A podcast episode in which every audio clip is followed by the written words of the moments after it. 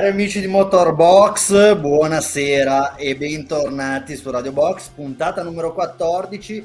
Vi starete domandando del perché c'è stato un po' di ritardo, ma abbiamo voluto fare una cosa. Abbiamo visto che la vittoria di Leclerc, così aspettata, così voluta, così cercata, è stata poi la più bella perché poi hanno dovuto un po' aspettare. Lo stesso per questa puntata di Radio Box. Abbiamo fatto un po' aspettare, poi eccoci qua puntata bellissima con me, Savo Sardina e Luca Manacorda. Ciao ragazzi. Ciao, Ciao. Alberto, buonasera a tutti. Allora, Luca, come possono seguirci i nostri amici e le nostre amiche su, sui nostri vari profili? Vai, allora, per chi ci sta seguendo in diretta, ovviamente c'è il canale YouTube di Motorbox, che è Motorbox TV, oppure la diretta sulla pagina Facebook di Motorbox e la diretta sul canale Twitch Motorbox.com poi la versione podcast per chi invece ci vuole ascoltare con calma più avanti solo in versione audio su Spotify cercando Radio Box F1. Durante la settimana poi ovviamente ci potete trovare su Instagram, sul profilo Motorbox Sport e ovviamente sulle pagine di www.motorbox.com. Allora, come sempre vedo che Salvo fa sempre una faccia assolutamente soddisfatta di quanto viene detto in questi primi minuti, ma ora tocca a te parlare perché io mi sono perso il risultato della gara, salvo. Cioè, mi è sembrato di capire che abbia vinto Leclerc, ma non ne sono sicuro. Quindi, ah, cosa è successo? Dove si è corso? Aspetta, e... aspetta un attimo perché controllo per, per sicurezza. Aspetta. Sì, sì, sì. Eh, ha vinto Leclerc, ha vinto Leclerc, ha fatto bene a, a, a darmi questa indicazione di, di, di verificare con esattezza eh, ha vinto Leclerc, si è corso in Austria, noi peraltro eravamo lì, eh, per questo che tu te lo sei perso, perché insomma eri lì in mezzo ai pascoli, tra le mucche eh, Erava, eravamo, eravamo, nei campeggi degli Orange.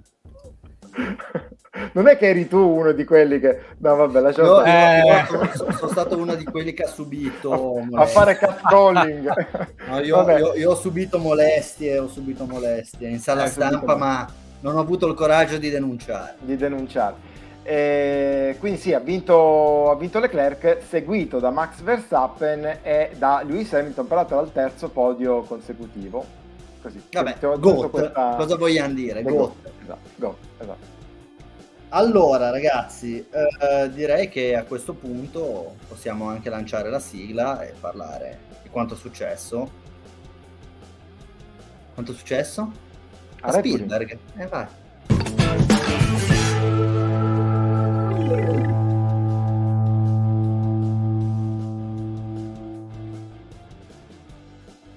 Entriamo subito in argomento. Eh, è stato un weekend particolare, come spesso succede nei weekend di sprint race.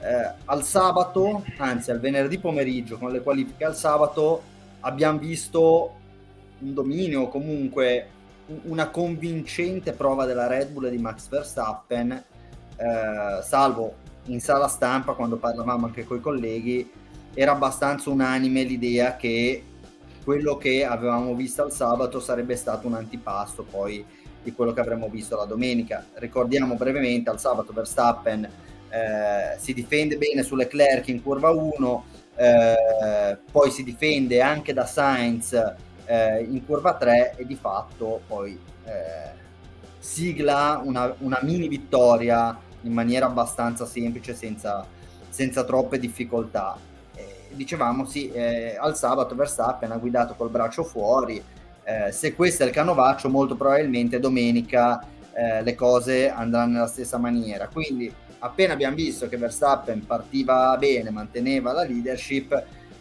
ci siamo, non dico convinti, ma abbiamo potuto immaginare, potevamo immaginare che effettivamente questo sarebbe stato l'epilogo o comunque il live motif anche della, della gara principale del Gran Premio della domenica. Invece eh, è stato tutto il contrario. Eh, la prima domanda, Salvo, è quindi come ci possiamo spiegare una differenza prestazionale così importante tra il sabato e la domenica, sia da parte di Red Bull che da parte di Ferrari? Ma eh, questa qua credo che sia la domanda, una domanda difficilissima a cui diciamo trovare risposta non è, non è affatto semplice, chissà se la stessa Ferrari e la stessa Red Bull abbiano ben compreso quali sono le ragioni di questo cambiamento, un cambiamento che mi pare cioè, un cambiamento importante, evidente, consistente, tra due gare che poi in realtà erano molto simili, cioè l'unica differenza tra le due dal punto di vista ambientale, eh, meteorologico era banalmente la durata, quindi eh, a voler diciamo utilizzare, utilizzare il rasoio di Occam, guarda che Madonna. citazioni che ti faccio. La, la, spiegazione più semplice è che evidentemente Red Bull si trovava meglio, eh, andava meglio in, nella configurazione diciamo da macchina medio scarica eh, con le gomme medie si vede che si trovava bene eh, le, le, gomme medie invece eh, a pieno carico di carburante con la benzina per fare 71 giri eh, si vede che hanno penalizzato Max hanno penalizzato la, la, Red Bull nella gestione di quella gomma lì e infatti abbiamo visto che già dopo una decina di giri eh, Max era andato in Verstappen è andato in un po' in difficoltà con le gomme e, diciamo che ha eh, aperto, prestato il fianco al sorpasso, peraltro bellissimo eh, di Leclerc in curva 4, parlo del primo tentativo. Sì, anche perché poi è l'unico sorpasso vero, gli altri sono sì, sempre altri stati due. sorpassi con enorme differenza prestazionale per via delle gomme che erano in momenti diversi della loro vita.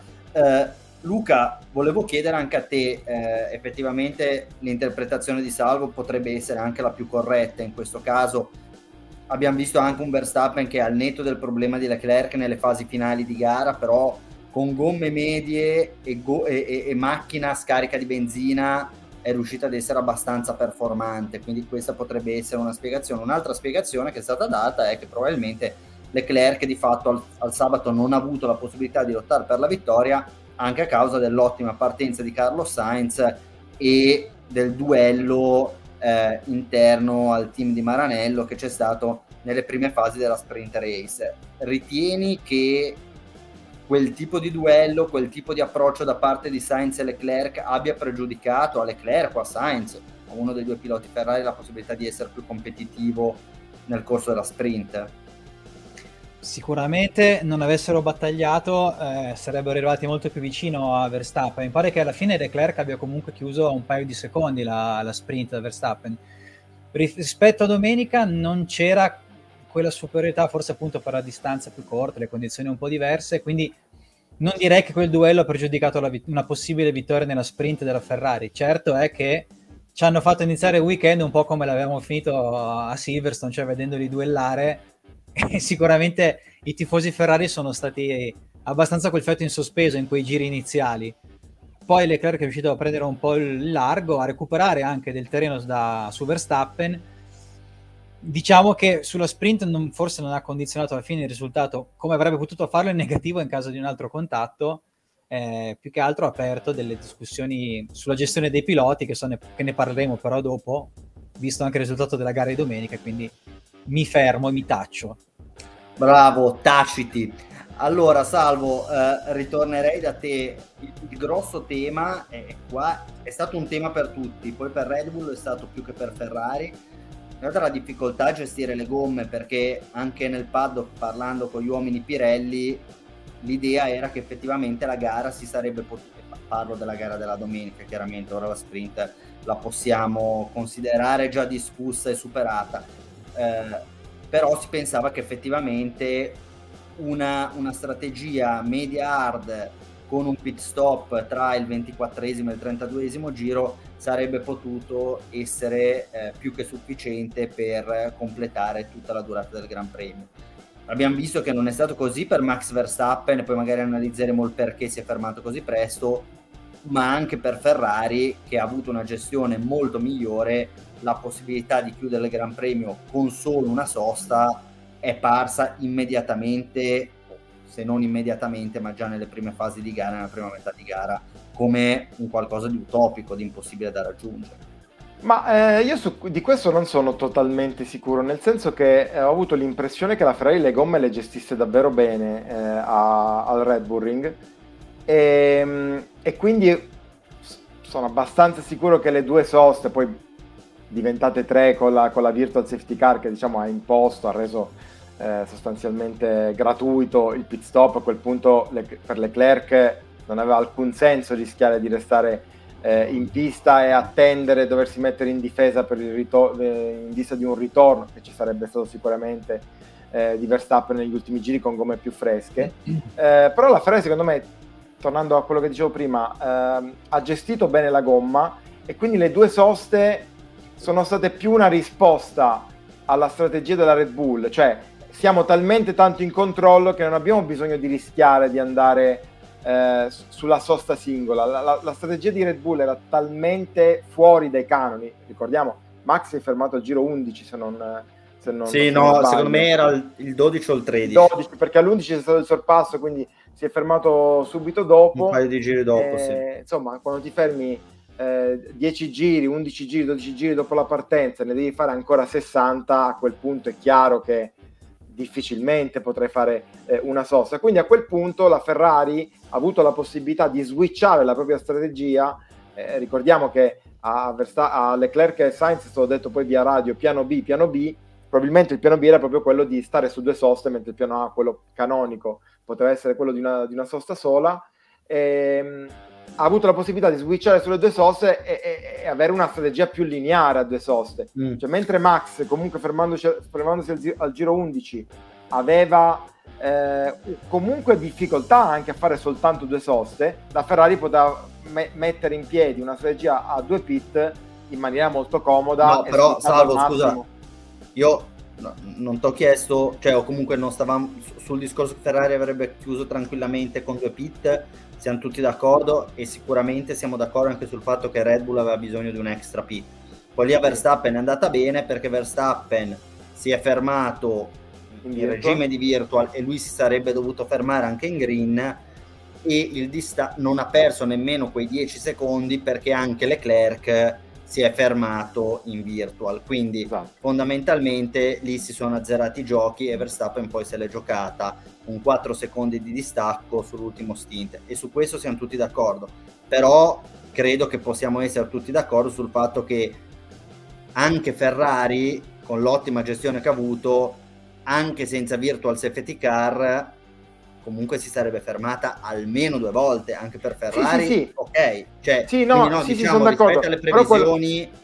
di una sola sosta anche Ferrari che ha gestito bene le gomme o comunque le ha gestite bene relativamente al resto del gruppo, non poteva pensare di smarcare il Gran Premio con un solo pit. E eh, eh, io ti dico, non, non, so se sono totalmente d'accordo con questa lettura, nel senso che Ferrari eh, po- ha poi switchato sulla tattica a due soste, perché chiaramente sapendo che Verstappen avrebbe fatto già fatica a farne due, a quel punto la strategia migliore per combattere Verstappen era quella di andare a sua volta su due, su due soste, avere sempre una gomma fresca ed eventualmente respingere delle situazioni critiche come poteva essere una, una o una safety car e ritrovarsi Verstappen dietro con gomme più nuove, quindi diciamo un, un altro caso Silverstone, eh, mettiamola così.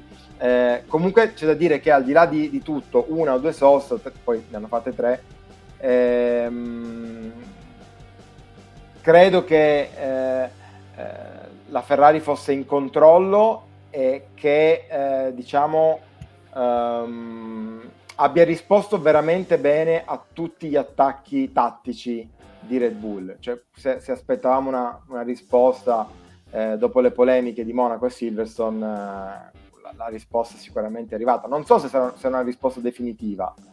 Cioè, non so se questo qui basti per dire ok, sono, sono tornati, sono, sono perfettamente sul pezzo, eh, ci stanno dentro, eccetera. Però sicuramente è una, una vittoria vi- fatta così di strategia anche aiuta eh, in vista delle prossime. Ti ha, ha scrollato di dosso quella tensione che sicuramente c'era ed era palpabile, si respirava prima della mm. gara. No, no, sono d'accordo, sono, sono, stati bravissimi, direi che è stato riconosciuto da tutti. Tra l'altro mi fai un assist. Eh, spostiamoci ora su cosa è girato bene a Ferrari. Eh, si pensava che Ferrari avrebbe avuto bisogno di un weekend perfetto per riuscire a tornare un po' eh, in pista, in lotta per il mondiale, recuperare fiducia, eccetera, eccetera. Questo non è stato un weekend perfetto, l'abbiamo già mezzo anticipato e anche il nostro titolo lo dice, no? Ferraris on fire, on fire per dire sono al top, no? E quindi hanno vinto, ma anche on fire letteralmente perché la macchina di Sainz ha preso fuoco. Prego, dimmi. No, ti volevo dire, eh, non per essere diciamo autoreferenziale, non con sì. me stesso, ma con il sistema Radio Box, ti posso dire che secondo me questo qua è uno dei titoli più azzeccati nelle 103-104 puntate che abbiamo fatto. Sei stato bravo, hai avuto un bel Questo, gusto. sì, no, ce ne sono stati alcuni belli. Eh. Anche 0 a 0 era bello. 0 a 0 dell'anno scorso mi era piaciuto molto. Comunque, eh, do- dopo esserci incensati, eh, andiamo avanti secondo me Ferrari non ha avuto un weekend perfetto, hanno perso una macchina, sarebbe stata una doppietta. Al sabato hanno comunque perso punti su Verstappen e hanno creato, sebbene momentaneamente, ulteriore tensione tra i due piloti. Però poi quanto successo in quell'ora e mezza di gara la domenica, secondo me ha rimesso un po' a posto tutti i tasselli del puzzle, tutti i pezzi del mosaico che nelle ultime settimane erano andati un po' eh, a, a, disperdersi, che, che si trovavano ormai disordinati sul tavolo. E fondamentalmente Luca, i punti che Ferrari è riuscita a smarcare, le tessere del puzzle che ha rimesso a posto, fondamentalmente sono tre. La prima è stata la strategia. Loro dopo aver buttato via almeno, almeno due gare di pura strategia, qua hanno vinto essendo non solo grazie a, ma essendo chiaramente i migliori dal punto di vista strategico. Quindi qua togliamo anche pressione su quello che è il lavoro del muretto, su quello che è il lavoro degli strateghi. Sì, sì, a parte quella parentesi di sabato che dicevamo prima, che mi lascia qualche dubbio dovesse, dovesse capitare nuovamente più avanti. Eh, da quel punto di vista lì, poi do- sul lavoro di domenica, sì, non c'è nulla da, da dire da ridirgli hanno fatto tutto al meglio, quindi quella parte lì, soprattutto per il fatto che ha vinto Leclerc, che era quello che si sentiva un po' derubato, soprattutto dopo Silverstone, che era già un seguito di Monaco, eh, dal punto di vista del morale eh, interno allo spogliatoio, diciamo, sicuramente è stato perfetto.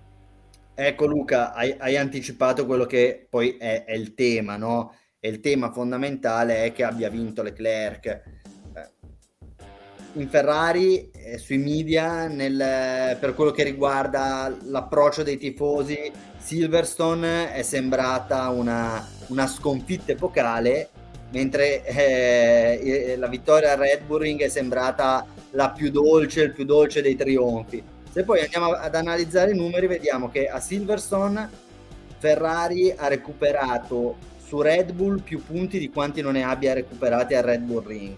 Leclerc a Silverstone ha recuperato più punti di quelli che ha recuperato a Red Bull Ring su Verstappen.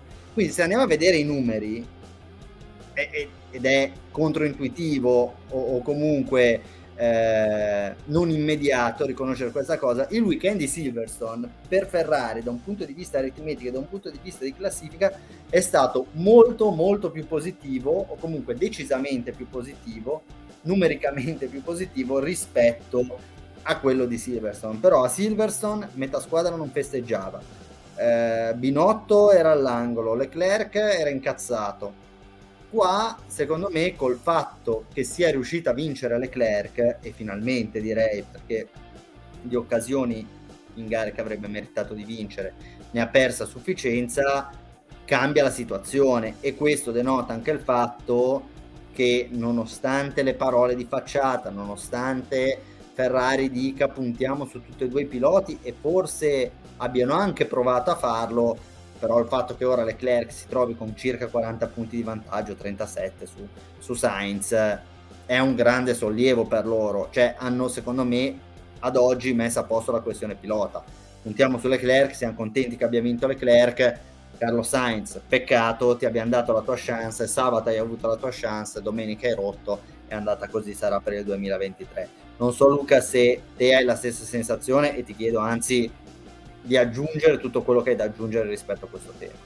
Su quello che dici riguardo la gerarchia, ha senso, ma ha senso nel momento in cui la prossima volta che capita di avere due piloti vicini, invece di vederli battagliare liberamente come nelle ultime due gare, li vediamo invece magari più fare quello che hanno fatto i piloti dell'AS questo weekend, con Magnussen che è stato davanti a Mick Schumacher dandogli anche il DRS per difendersi finché ha potuto, poi quando ha visto che l'altro era più veloce l'ha lasciato andare. Quello è usare i piloti secondo me con una certa logica che può andare anche oltre quella del, del campionato in sé, ma anche della gara, che può avere riflessi sul campionato, perché poi Silverson a questo punto, cioè scusami, il Red Bull Ring a questo punto può avergli dato un assist per dare la squadra in mano a Leclerc come primo pilota. Però il ritiro di Sainz, se andiamo a vedere, ha fatto molto male perché gli ha fatto perdere un sacco di punti che poteva guadagnare nel mondiale costruttori stante il ritiro di Perez. E inoltre Verstappen, eh, Sainz molto probabilmente sarebbe riuscito a passare Verstappen, che vuol dire che Leclerc invece di prendergli i sei punti che gli ha preso, gliene prendeva tre in più, erano nove. Considerando che comunque il distacco da Verstappen è piuttosto pesante, cioè, c'è, c'è molto di, di perso in, in, questa domenica comunque. Probabilmente gliene avrebbe presa addirittura 10 perché poi il giro veloce di Ver- no vabbè perché Verstappen comunque si sarebbe dovuto rifermare quindi comunque il giro veloce l'avrebbe sì. probabilmente fatto lui. Eh sì, bisogna capire di nuovo se questi tre punti eh, siano più tre punti persi o tre punti investiti nel, nella definitiva incoronazione anche ufficiale, anche a parole di Charles Leclerc eh, come primo pilota. Salvo io, per quanto probabilmente io abbia un, eh, una, una, visione, una stima di Sainz forse un po' più alta rispetto a quella che hai tu, non che tu non abbia stima di Sainz e non ritenga Sainz un buon pilota, ma forse sono eh, un po' più eh, convinto che lui sia, sia, un Button, un Rosberg piuttosto che un Massa, ecco. Eh, è chiaro che però qualche difficoltà Leclerc la posizione di Sainz poteva, poteva darla, l'abbiamo vista a Silverson, l'abbiamo visto qua, quindi magari questi tre punti potrebbero veramente sì essere stati persi qua, ma rendere un po' più facile il lavoro della Ferrari. Rendere più facile il lavoro della Ferrari fino alla prossima situazione di mancanza d'affidabilità. Adesso non voglio fare chiaramente il, eh, l'uccellaccio del malaugurio, no, però è evidente che la Ferrari ha dei problemi e lo stesso Binotto lo ha detto più volte, cioè l'affidabilità è una preoccupazione, è un tema, l'hanno detto praticamente tutti. Eh, lo stesso Magnussen mi pare che poi a fine gara ha motivato la sua prestazione deludente dicendo che aveva dei grossi problemi al motore, temeva che esplodesse da un momento all'altro, motore appena installato, eh, messo in questo weekend, quindi eh, eh, di certo non, la, non è stata l'ultima volta. Penso che, che, che, possiamo dirlo, nelle prossime 11 gare ci saranno altri problemi, poi se, magari sarà l'ultima volta che vediamo una, Fer- una, Ferrari in fiamme, eh, però eh, chiaramente se lo augurano tutti i tifosi, però è evidente che la Ferrari dal punto di vista della, della eh, se da un punto di vista della prestazione è messa bene, dal punto di vista della, eh, dell'affidabilità c'è più di qualche più punto interrogativo eh, e quindi mh, mm, ce lo siamo detti anche nei giorni scorsi, sai, se alle Castellet dovesse succedere un problema a Leclerc, dovesse vincere Sainz, dovesse fa- fare più 18 Sainz, sarebbero di nuovo lì. Eh, quindi sarebbe, diciamo, punto, sarebbero punti a capo.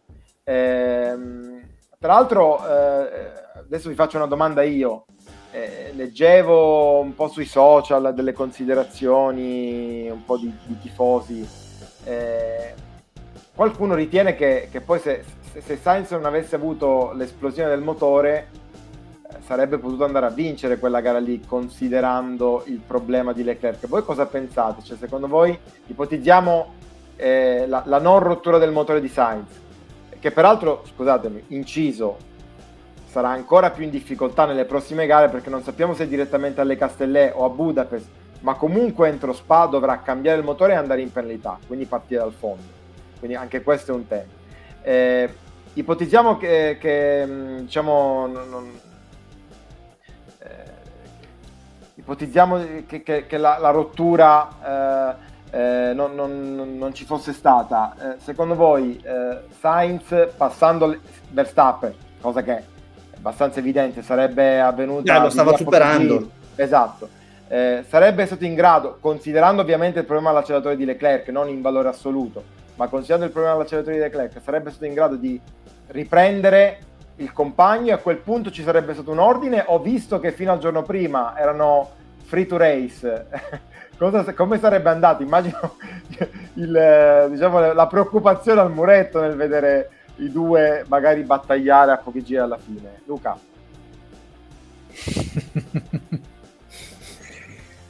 Ma eh secondo me no, vabbè, va bene essere masochisti, però lì aveva detto di congelare le posizioni, anche perché Leclerc è vero che aveva quel problema, ma poi alla fine l'ha gestito veramente bene, non, è che ha perso un granché su Verstappen, quindi su Verstappen bene o male ha mantenuto quei tre secondi, mettiamo che Sainz sarebbe andato un po' più forte, era un'altra situazione perché non c'è stata quella virtua generata dallo stesso Sainz. Però no, no, non lo so, magari si avvicinava ma non così tanto, quindi cominciavano a calmarlo di gestisci la macchina, arriviamo in fondo così, doppietta. Se no veramente Tafazzi, cioè non, non, bisogna più usare il termine Tafazzi ma il termine Ferrari a quel punto, perché abbattersela così sugli Zebedei proprio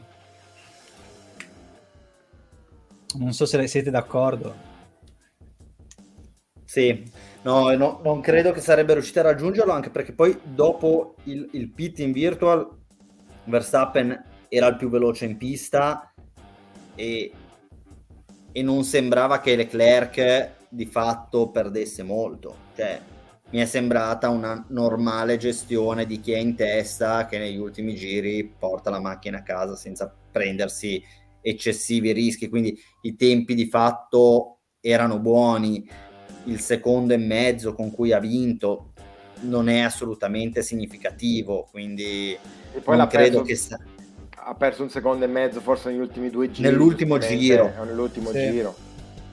No, no, non credo, non credo che, che, in nessun modo Sainz avrebbe potuto o, o non credo che Ferrari lasciasse i propri piloti lottare a due giri dalla fine con il rischio di fare un doppio zero sarebbe stato effettivamente troppo quindi io credo che avrebbero, avrebbero congelato, congelato sicuramente le, le posizioni va bene allora vi faccio la domanda secondo voi Ferrari quantomeno internamente farà la sua scelta o ora non, non, non darà nessun tipo di indicazione ai piloti cioè, aspetterà e spererà di non trovarsi nella condizione di doverlo fare? Testa sotto la sabbia? Ma sai che eh, io fossi in Ferrari mi toglierei intanto a, alle Castellè mi toglierei subito il, il dente mandando in penalità eh, Carlos in modo tale da avere già un'altra gara in cui i due sono lontani. Poi a quel punto magari ci potrebbero essere quei 45-50 punti di, di, gap, a quel punto sarebbe una scelta ancora, ancora, più ovvia. Se non dovesse andare in penalità alle Castellè, credo che comunque, anche considerando un po' le, le pressioni che ci sono attorno, cioè non penso di aver sentito nessuno nel paddock di, di, di Spielberg che, che, diceva che a, a questo punto continua a essere sensato tenere i due galletti liberi di, di lottare nel loro, nel loro pollaio, tanto per citare cheat, cheat eh, questo vabbè, è un inside joke nostro. E, ehm, quindi sì, credo che comunque una scelta verrà, verrà, presa a questo punto giustamente. Poi non è mai bello in realtà quando viene imposto ai piloti di non battagliare, eccetera, però un conto è quando eh, non c'è un rivale così forte. Sai, eh, Rosberg e Hamilton hanno lottato tutto l'anno, tutti i primi tre anni hanno avuto la possibilità e la libertà di lottare, però erano da soli, gli altri erano a secondi di distanza, arrivavano doppiati. Ehm, adesso mi pare che Max, la, la, la situazione con Max sia ben diversa. Assolutamente. Bene, dai. Non so se c'è qualche altra domanda, qualche considerazione su Ferrari, se no io in linea sì, di massima guarda, andrei avanti. Ehm, vabbè, salutiamo ovviamente Gabriele, Davide, Orlando, Gianluca e farei leggere proprio la domanda di Gianluca Giacché che ci chiede, scusate, il nocciolo, il nocciolo, della questione è uno solo. In Austria la Ferrari è stata più gentile con le gomme rispetto a Red Bull. È un caso o c'è stato un controsorpasso prestazionale? Perché poi, eh, forse Alberto, quando ci siamo messi in macchina per tornare a Milano, il grande tema, la grande domanda del, del, del weekend forse era questa, cioè chi tra Red Bull e Ferrari a questo punto è davanti? Non lo sappiamo, ma non lo sappiamo da inizio anno allora, io ho l'impressione che la Ferrari nel complesso sia una macchina più veloce e ritengo che Red Bull abbia un vantaggio come team, mettiamola così, due volte su tre, se si gioca una gara di strategia Red Bull riesce a fare meglio di Ferrari e continuo a ritenere che ci sia un, un piccolo ma decisivo gap tra Verstappen e Leclerc. Pur tuttavia, Ferrari è lì, cioè stiamo par- mettendo a sistema tutte queste considerazioni. Il gap può essere di un decimo a favore di uno, di un decimo a favore dell'altro. Quindi basta che tu corri al sabato con le stesse gomme, sulla stessa pista, le stesse temperature, ma con 70 kg di carburante in meno e vedi una gara. Alla domenica, partendo con le stesse gomme, la macchina più pesante, vedi un'altra gara. Eh, non credo che ci sia un cambio di trend perché fino probabilmente a Silverson avevamo visto una Ferrari più competitiva della Red Bull. Dopo a Silverstone e nella sprint race abbiamo avuto l'impressione di un cambio di tendenza a favore di Red Bull di nuovo alla domenica abbiamo visto un nuovo cambio di tendenza a favore di Ferrari. Non sono tendenze, sono due macchine molto vicine, due team molto vicini, due piloti molto vicini e una volta vince uno, una volta vince l'altro. E Ferrari avrebbe potuto vincere probabilmente 8 gare su 11, ma anche Red Bull. Questa qui è una gara che ragionevolmente Verstappen, senza conoscere del tutto l'entità del problema, l'acceleratore di Leclerc, avrebbe anche potuto vincere. Quindi sono lì, se la giocano veramente per i due decimi. Quando diciamo non c'è la prestazione è perché la prestazione manca per due o tre decimi. Ed è un gap così piccolo che tu con alcuni accorgimenti, col variare di 1, 2, 3, 4, 5, 10.000 situazioni, perché parliamo di sistemi super complessi, vai a trovarti davanti o dietro. Quindi non vedo un gap così grande tra le due squadre per poter parlare di effettivamente di una situazione di, di, di grande vantaggio per uno o per l'altra. Oggi è andata così, vediamo cosa succede alle Castellet tra, tra due settimane. Non so Luca, Luca cosa ne pensi? No, sicuramente una, un aspetto che forse nelle ultime gare fa pendere più verso la Red Bull è il fatto che a differenza delle prime gare dell'anno adesso è la Ferrari che dal punto di vista dell'affidabilità ha più problemi. Eh, questa cosa anche che è successa a Sainz, che Binotto subito ha detto che potrebbe essere lo stesso problema di Baku, è piuttosto inquietante perché eh, insomma è vero che l'affidabilità quest'anno sta colpendo un po' tutti, è anche una cosa bella perché dà un po' più quella, quell'imprevisto che c'era nella Formula 1 di una volta e che si era perso negli ultimi anni, però la Ferrari lo sta pagando un po' troppo, gli sta succedendo un po' troppo spesso nelle ultime gare mentre Red Bull sta succedendo un po' meno, sta venendo rallentata più da episodi legati alla gara, il detrito preso da Verstappen a Silverstone, l'incidente di Perez in, in Austria. Quindi questo aspetto qua, se si confermasse un, questo trend per la Ferrari diventa preoccupante, anche perché si trova comunque a dover recuperare tanti punti su una Red Bull, se non si inserisce la Mercedes in mezzo è, è difficile con due macchine recuperare tutti quei punti in, po- in poco tempo.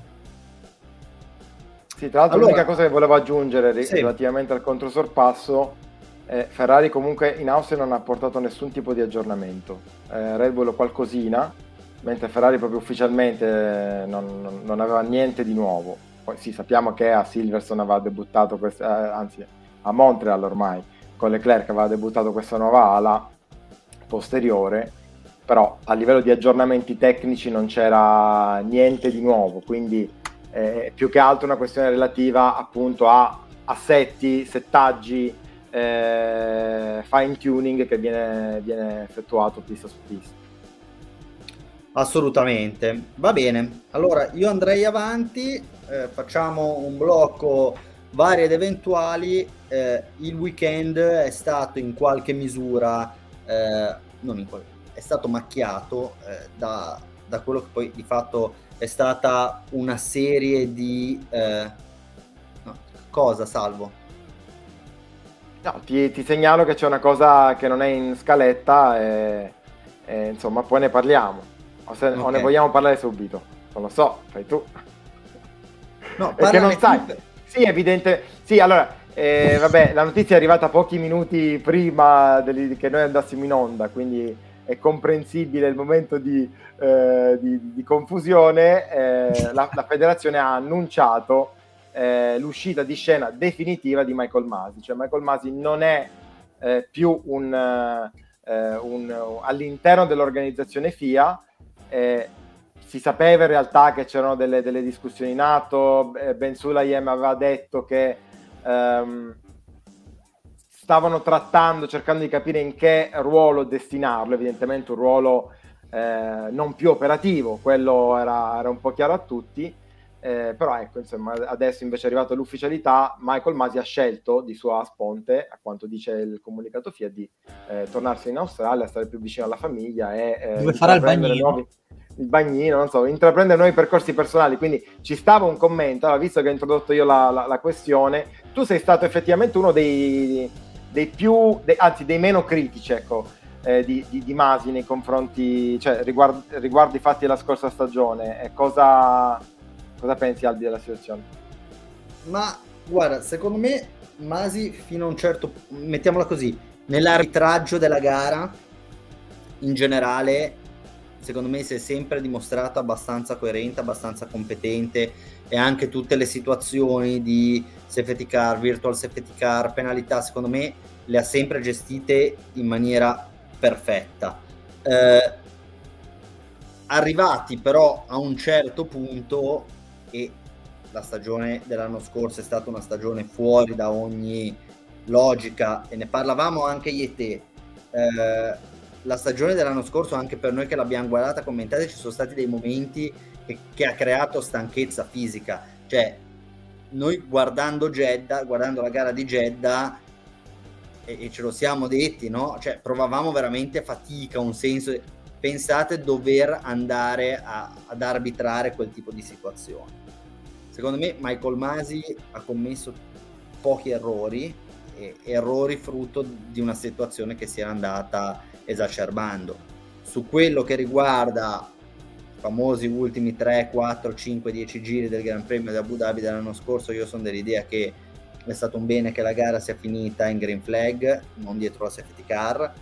E that's racing e quindi per me ha fatto bene. Ha applicato quello che era il regolamento vigente. Il regolamento vigente probabilmente era scritto male, tanto che è stato cambiato. Lui forse non l'ha interpretato nella maniera più corretta, però fino all'ultimo si è tenuta alle regole.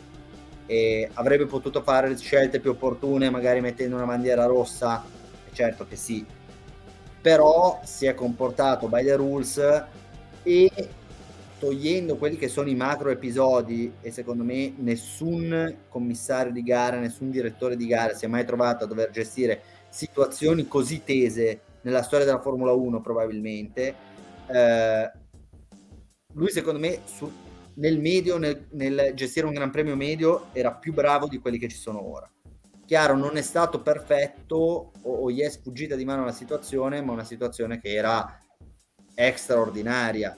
E quindi non so se qualcun altro si sarebbe comportato meglio di lui. Poi ha pagato per tutti, va bene, non poteva rimanere lì perché di nuovo la situazione si era deteriorata, però non gli faccio particolari colpe per come ha gestito la scorsa stagione. Luca?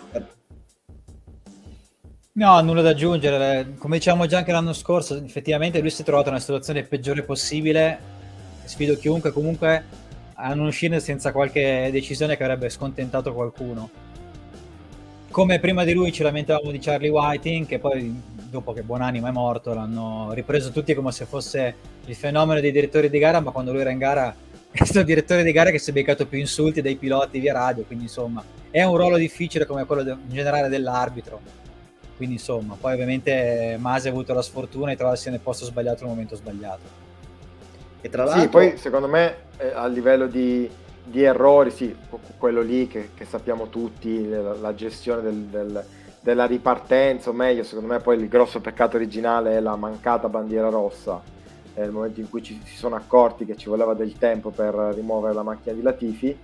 E, um, grosso, la grossa responsabilità, non è neanche una responsabilità to cure, probabilmente sta nel fatto di aver avuto poca personalità nel eh, fronteggiare quelle che erano le richieste, talvolta anche eccessiva, eccessivamente pressanti da parte di Horner, da parte di Wolf. Ricordia- cioè, ricordiamoci che sono successe parecchie l'anno scorso, le mail con eh, la, le traiettorie di, di, di Cops, eh, Jeddah, eh, cioè è stata veramente difficile e lui probabilmente ha peccato eh, proprio così di personalità. Eh, con quella la trattativa col muretto Red Bull, ok, allora che ne pensate se facciamo ripartire Verstappen da dietro? Però sai, quella lì era una, eh, secondo me quella è una cosa che è, è, stata trasmessa sbagliando. Lì ha sbagliato Formula 1 perché lì si è comportato secondo me di nuovo by the rules. Lì il commissario di gara poteva chiedere, ed è quello che è successo peraltro in Bahrain alla prima gara, e ha detto se non vuoi essere in, eh, investigato è meglio che tu lasci la posizione. Lì gli hanno detto tu hai guadagnato un vantaggio tagliando una chicane, quindi o restituisci la posizione o vieni indagato. Poi nella prima comunicazione gli ha detto parti secondo perché nella concitazione magari si erano dimenticati che Ocon fosse davanti e poi quando questi sono tornati hanno detto sì, secondi dietro Ocon, poi ha detto aspetta, no, cioè chiaramente lì sono stati quelli della Red Bull che furbescamente si sono attaccati a quella che è stata una comunicazione imprecisa, però quella non è stata una trattativa sotto banco, è stata una cosa da no, dire no. se parti, se, lasci, se cedi la posizione e, e, in una gara in regime di bandiera rossa la posizione la cedi venendo scalato in griglia, allora non, non ti investighiamo, se no ti investighiamo. Quella mi è sembrata tra tutte probabilmente la cosa più di buon senso che è stata fatta. Sì, di buon senso, ma poi mediaticamente, mediaticamente non... Sai, lì eh, cioè, non è stato neanche aiutato, come hai detto tu, perché poi non è un caso che quest'anno questi team radio non li sentiamo più. Eh certo. Non è un caso. Certo. E prima ma non li sentivamo, prima di Masi, eh? non sapevamo cosa diceva Charlie Whiting. Certo. e quindi...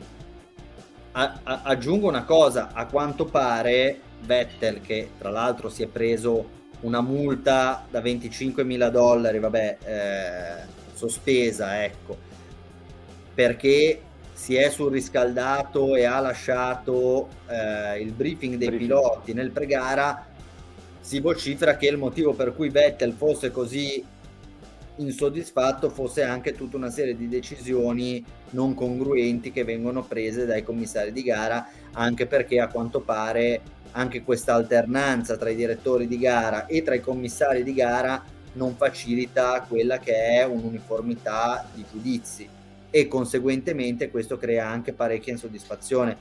Eh, uno dei temi era anche l'ennesima lettura diversa di quello che può essere il superare o meno la linea bianca di ingresso ed uscita dei box.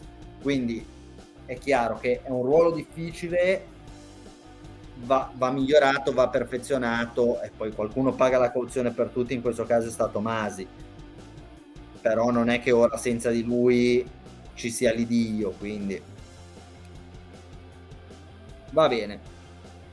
Parliamo di un'altra cosa, eh, trattiamola brevemente anche perché direi che non abbiamo nel modo né le competenze per trattare la cosa in maniera, eh, in maniera molto approfondita, però si sono verificati nel corso del weekend alcune situazioni molto sgradevoli e poi bisogna capire in che termini, se non addirittura delittuose e criminali. Eh, alcuni tifosi hanno molestato eh, alcune tifose, credo fossero di sesso femminile tutte quante, ma comunque eh, alcune tifose sono state molestate, eh, sono state magari ci sono state delle attenzioni un po' troppo spinte, dei palpeggiamenti, eh, delle, dei complimenti non richiesti e via dicendo. E questo ha portato la Formula 1 con un atto direi anche di, di grande coraggio probabilmente a rendere la cosa assolutamente pubblica con un comunicato è stato fatto presente che eh, nei dintorni del circuito, molto probabilmente in quelle zone camping che poi noi abbiamo, abbiamo visto da lontano, però è pieno di tifosi che magari alzano il gomito, esagerano, eccetera, eccetera. Sono venute a creare queste situazioni, quindi la Formula 1 ha, ha reso noto questa cosa, eh, ha invitato anche alcune ragazze che erano state vittime di queste, di queste violenze all'interno del paddock e si sta cercando di capire come arginare questo tipo di fenomeni. Allora è sempre difficile parlarne. Eh, senza volerne giustificare né capire, anzi condannando nella maniera più, più chiara, limpida eh, possibile, è una cosa che fondamentalmente e purtroppo non sorprende. Ecco, diciamo che visto quel tipo di condizione in cui molti tifosi vivono il weekend di gara, non è impensabile che un branco di tifosi ubriachi possa in qualche misura molestare es- verbalmente, esagerare, certo. molestare delle ragazze. Purtroppo succede, direi, in qualsiasi tipo di, di contesto sociale. Ragazzi ubriachi che vanno a ballare, eh, che quando vai in vacanza a Ibiza alzi il gomito, quando vai a vedere la, la partita di calcio, quando vai a...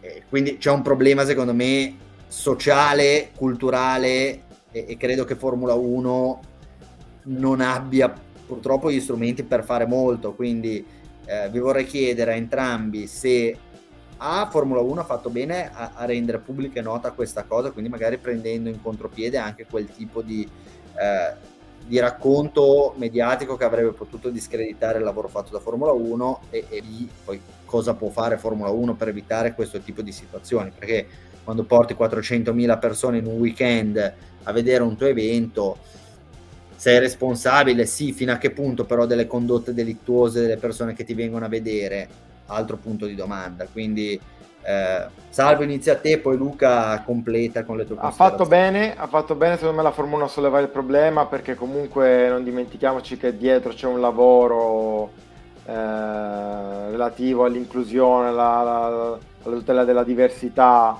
eh, insomma, diciamo, lasciar passare, o meglio, rischiare che poi se ne parlasse e che non venisse da Formula 1, ma che magari, magari fosse qualche giornale locale che a, a sollevare il problema, eh, forse sarebbe stato, sarebbe stato peggio. Invece loro hanno appena hanno appreso sia la Formula 1 prima e poi anche la Red Bull ha fatto un comunicato. Red Bull, in quanto proprietaria dell'impianto, ha fatto un comunicato, eh, ma se non altro anche per richiamare i tifosi la parte poi sana dei tifosi, perché io non, non voglio pensare che di 100.000 persone, poi più o meno quelle le, le cifre erano 300.000, ma perché erano 100.000 al giorno, di 100.000 persone sia una piccolissima parte quella che si, sia re, che si è resa protagonista di queste, eh, di queste schifezze.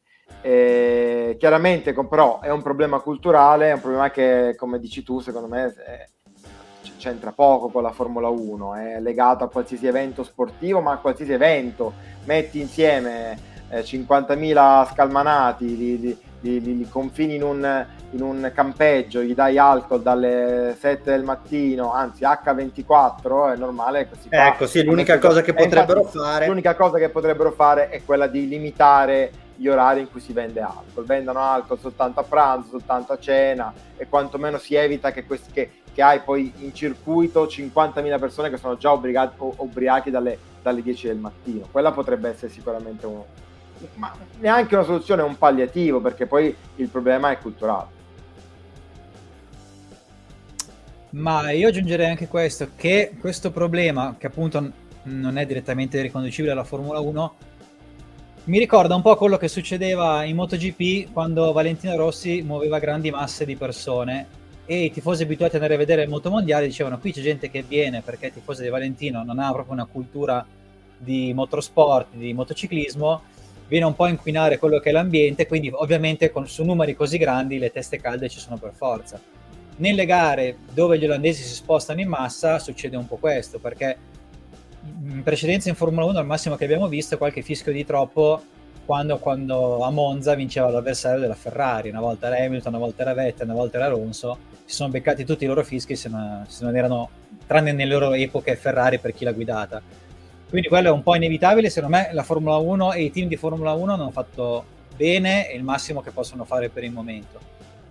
Non è un problema che va fuori dal motorsport, quando muovi così tanta gente puoi prevenirlo un po' di più, appunto, magari limitando un po' di più la vendita dell'alcol, mettendo più controlli, cose del genere, ma non è direttamente riferibile alla categoria che ospita e organizza l'evento in cui succedono queste cose.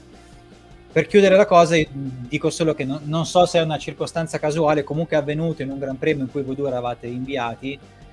Io continuo ad avere cioè, un qualche sospetto, però Ve la dico così, non lo so, non ho nulla di Ma concreto tra le no, mani. Non so se, se anche eh, la regia internazionale ha mostrato alcune immagini che per ora erano state mostrate dai, dai Jumbotron eh, in circuito di alcuni tifosi che si, si, calavano le braghe mostrando le natiche. Ecco, uno di quei tifosi Sì, l'avete riconosciuto. Era Salvo Sardina. Diciamolo, diciamolo. Eh, facciamo, facciamo, un podcast verità. Allora... Eh... Beccherete una querela, riceverete entrambi una, una lettera dal mio avvocato. Ma guarda, fa- faremo una perizia per dimostrare che eri proprio tu. Eh, allora... Mi immagino, immagino già... già l'avvocato lì con righello a misurare incari- la, la lunghezza della, della chiappa. un perito. E peraltro uno lo conosciamo e lavora anche nel mondo della Formula 1, quindi potrebbe essere, però non diciamo il suo nome. Allora ragazzi, ehm, smarchiamo velocemente tema Mercedes. Bene, male, boh, eh, bene al venerdì, fino a un certo punto. Hamilton era in lotta per la prima fila, poi nel giro di tre minuti sono andati a sbattere tutte e due, sono partiti eh, abbastanza indietro. Hamilton è partito abbastanza indietro, ha avuto un sabato complesso, battagliando con le As poi alla domenica ha tirato fuori tutto il suo talento eh, e anche Russell che è stato poi penalizzato per i 5 secondi per, di 5 secondi per l'incidente con Perez è riuscito a recuperare bene quindi di fatto la loro dimensione è quella del quinto sesto posto. Poi se manca qualcuno eh, eh, scalano di conseguenza. Se sono usciti una Red Bull e una Ferrari loro sono arrivati terzo e quarto. Eh, possiamo però dire, secondo me questa è la cosa più interessante, che vabbè, tanto stanno facendo un buon lavoro, mi sembra di capire, e i distacchi non sono quelli di inizio anno, sicuramente sono più competitivi.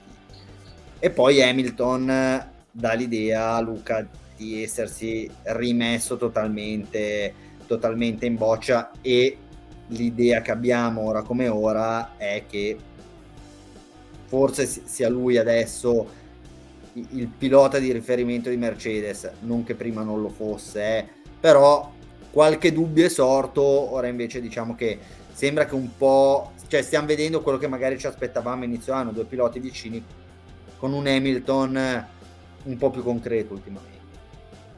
Sì, la Mercedes non ha mollato questa stagione come a un certo punto sembrava possibile e probabilmente sotto la spinta di Hamilton, che è uno che come, ricordato, come ha ricordato anche Rosberg recentemente, uno che mette molto sotto la squadra, cerca di, di spingere, di motivarla a migliorare.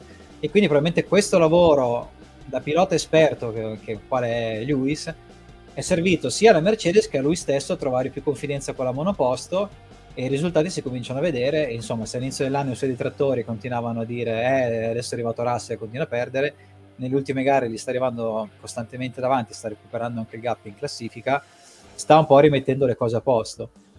Magari la Mercedes quest'anno, nel weekend perfetto, un po' come è stato Monza l'anno scorso per la McLaren, riesce anche a portare a casa una vittoria, che tra l'altro servirebbe a Hamilton per prolungare la sua serie di stagioni in cui ha vinto almeno una gara, che sono tutte quelle a cui ha preso parte finora dal 2007 ad oggi. Esatto, esatto, dai, ce, ce l'auguriamo che possa succedere. Eh, altro pilota di cui farei, eh, a cui dedicherei qualche minuto, Mick Schumacher.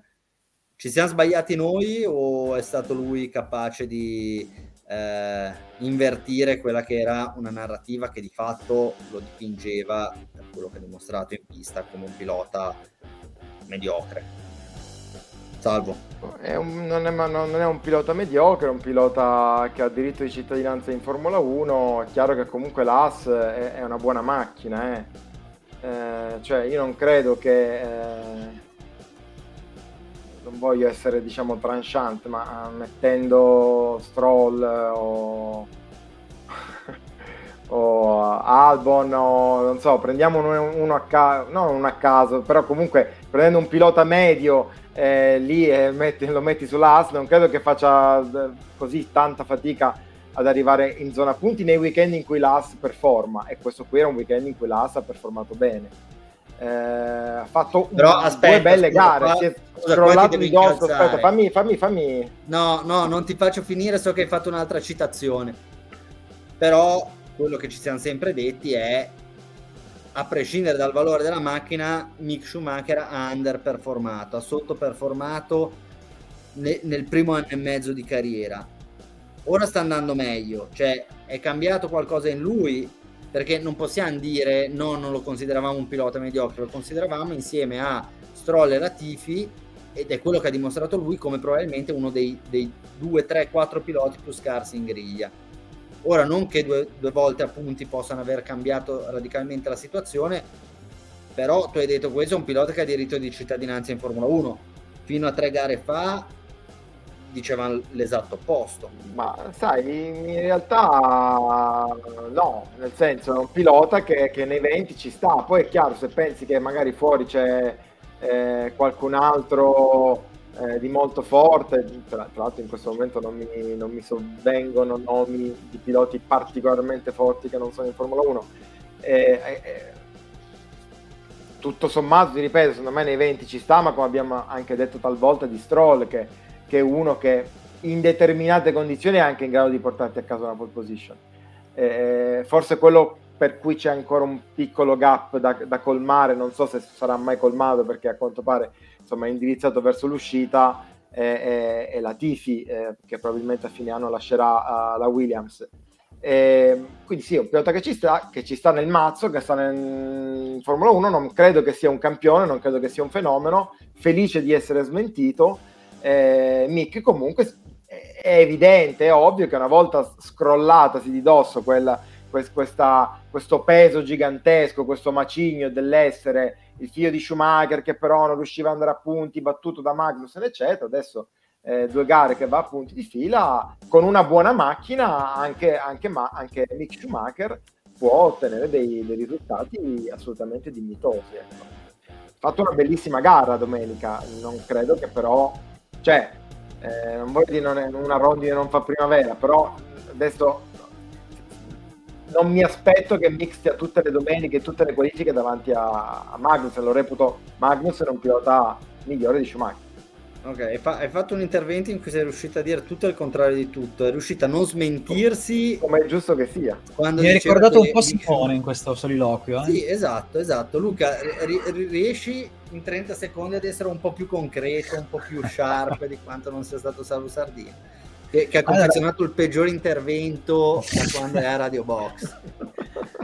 Diciamo una cosa, che Mick nella sua carriera finora ha sempre, cioè, ha dimostrato di non essere magari quel talento puro che al primo anno spacca subito tutto, ha sempre fatto bene al secondo anno, nelle sue, negli anni nelle categorie di propedeutiche alla Formula 1. No, casualmente anche adesso, al secondo, for- secondo anno in Formula 1, dopo un attimo di assestamento, dopo quel weekend nero di Monte Carlo in cui hanno cominciato veramente a arrivare polemiche importanti, anche dubbi sul suo futuro, si è calmato, c'è stato il Canada dove, dove era in zona punti finché non si è ritirato e queste due gare dove è andato a punti. Quindi forse quel click che arriva al secondo anno per lui è arrivato anche questa volta e, e può fare una carriera molto molto promettente. Vedi Salvo, questo è come dovrebbe rispondere un giornalista serio. E poi l'altro giornalista che gli risponde, hai ragione Luca, anche perché ricordiamo che l'anno scorso la prima stagione di Mick Schumacher è stata una stagione abbastanza falsata dal fatto che la Haas era così poco competitiva che lui effettivamente tante dinamiche della pista, la pressione, i duelli, eccetera, eccetera, non ha potuto assaporarli. È stato quasi un anno di test per lui. E quindi ora possiamo considerare questo, non dico come l'anno 0, ma come l'anno 0,5, quindi dopo qualche gara effettivamente possiamo dire che magari inizia ad avere quel tipo di esperienza in Formula 1 tale per cui può segnare dei punti ed essere competitivo nei confronti di Magnus. Va bene, allora vi lascerei, grazie, vi lascerei la parola e, perché so che abbiamo da mostrare delle cose molto interessanti.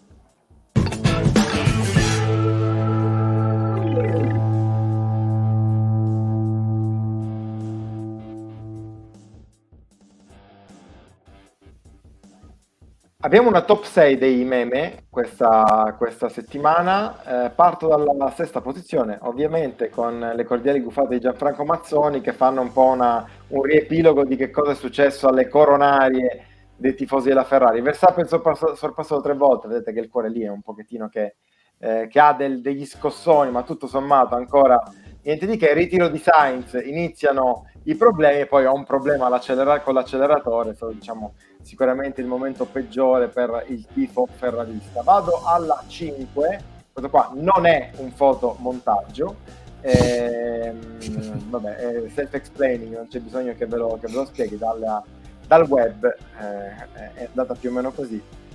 Ehm, alla posizione numero 4 gli amici di eh, Flop Gear, Sainz e Ferrari accusati di aver copiato i tifosi di Verstappen. In effetti i tifosi di Verstappen sono diventati famosi per, queste, per questi fumogeni eh, arancioni. Eh, ecco, in effetti Ferrari, se non altro, si è differenziata per il colore eh, della, della, fumata. Però sì, c'è questa spy story, possiamo dirla così, in, in Formula 1. Il, al numero 3, questa è molto carina, Plan I sta per Explode, eh, vedete un binotto soddisfatto per eh, fuoco e fiamme sulla, sulla, sulla Ferrari eh, di Sainz, poi tutto sommato, l'abbiamo de- detto già a inizio puntata, questi, queste, queste, fiamme tutto sommato tornano magari anche utili. Alla 2, eh, gli up and down, i top e flop di Luca Manacorda, bellissima questa qui. Strategie Ferrari ai tempi di Todd e Schumacher, vedete Brad Pitt nei panni di Achille in Troy, e strategie Ferrari attuali, c'è un po' la controfigura, insomma, eh, di, di Brad Pitt. Sei un po' cattivo perché, insomma, questo, questo weekend le cose sono andate un po', un po meglio, però è, devo dire la verità, era un, un, meme della settimana scorsa. È l'antecedente, sì. Tra l'altro Troy, che è anche il posto dove sono finite tante gare della Ferrari e di Leclerc quest'anno, ricordiamo. Proprio così, grazie. Eh, alla numero uno non è un meme, devo dire che è stato un, un fine settimana dal punto di vista del meme abbastanza sottotono. Eh, però questa cosa è la cosa più bella che abbiamo visto nel weekend, cioè l'autobus dei tifosi di Verstappen con in alto intanto la scritta Supermax. Ovviamente la canzone Supermax era la più eh, eh, pompata nelle casse eh, del, dell'autodromo. Eh, e poi No Mikey No, that was so not right. Ricordate le, le parole di, di Wolf eh, via radio a Michael Masi appunto tra l'altro esatto è diventata attuale immediatamente è diventata attuale vedi io non lo sapevo quando l'ho messo al numero uno però eh, così è stato abbiamo anche un premio della critica eh, di eh, Ed Irvine che va non potrebbe che andare lo ricordo il premio della critica per i, le cose che non sono dei meme ma sono creati direttamente dai, eh, dagli addetti ai lavori um, ma non potrebbe che andare all'AS perché ci ha regalato due, due eh, cose degne di nota. La prima è Top Gunto, Top Gunt, non so come, come dovrei leggerla, però eh, insomma, eh, il, team principal che diventa assolutamente grande protagonista della stagione. E poi c'è sempre la solita, eh, ormai credo sia il terzo o quarto upgrade della, della, del My Boat di, di, di Gunther Stein. Adesso c'è già una, un imbarcadero per... Ah, un, sì, per... un mezzo, no, un mezzo, cos'è un traghetto per andare alle olie? Ecco. Sì, mi sembrano quei traghetti tipo per fare i giri sul lago, dove magari... Eh. Eh, eh, quindi quelli che poi diventano bene. ristoranti sui navigli a Milano. Bravo, bravo, bravo, è proprio quello. Quindi insomma, eh, Gunther sta crescendo e fa un upgrade, un upgrade, dopo l'altro. Chissà che non arrivi alla costa a, a una nave da crociera, purché non sia alla costa. Vabbè, eh, eh, eh, eh, vado con il Toto? Vamos. Vado.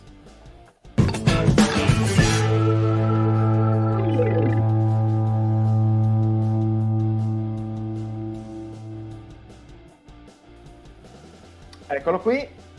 Abbiamo diciamo una fuga. Abbiamo una, un'interessante fuga lì al vertice con Manacorda che fa 7 punti, a 70 Viva eh, la fuga, eh? non è come quest'anno. Io sono, esatto, io sono lì che provo a inseguirlo, ma diciamo ormai la, la vittoria è, è, chiaramente indirizzata. Il radio box può perderlo solo lui. Soltanto Luca Manacorda. e poi abbiamo, abbiamo, Alberto che fa due punti. Diciamo che in coda rimane tutto com'era, 2-2-2 per Alberto, per i radio box Soltanto che in questa settimana erano rappresentati da Daniele Sparisce del Corriere della Sera e Simone Valtieri che diciamo è un po' la Mercedes del, l'abbiamo detto più volte, la, la Mercedes del Toto Box, no? dopo anni di, di, di, trionfi e di dominio eh, si sta prendendo un anno, un annetto di pausa.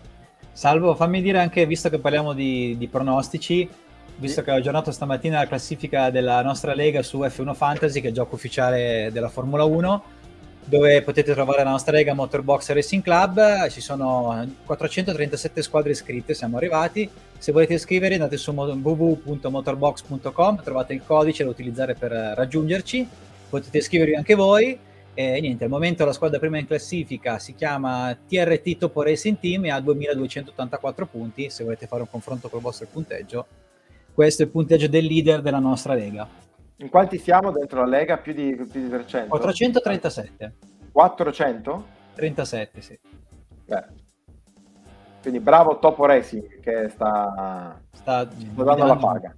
Sì. E, tra, e, tra, di noi della redazione come siamo, come siamo messi? Neanche da dire che il primo sono io, però sono 33esimo, non sono un punteggio clamoroso, tu sei 50esimo e poi ci sono Alberto e Simone più indietro. Ma più indietro, indietro. ma loro snobbano un po' la loro squadra. Ecco. Bene. Va bene. Allora ragazzi seguiteci, Motorbox, Motorbox TV, Motorbox Sport, Instagram, Twitch, Spotify, bla bla bla. Noi ci vediamo tra due settimane prendiamo un martedì di pausa dopo questo super back to back e di nuovo ci ributteremo in un altro back to back Francia-Ungheria quindi vi accompagneremo fino alle vacanze estive. Niente ci salutiamo e alla prossima. Ciao ciao, ciao, ciao.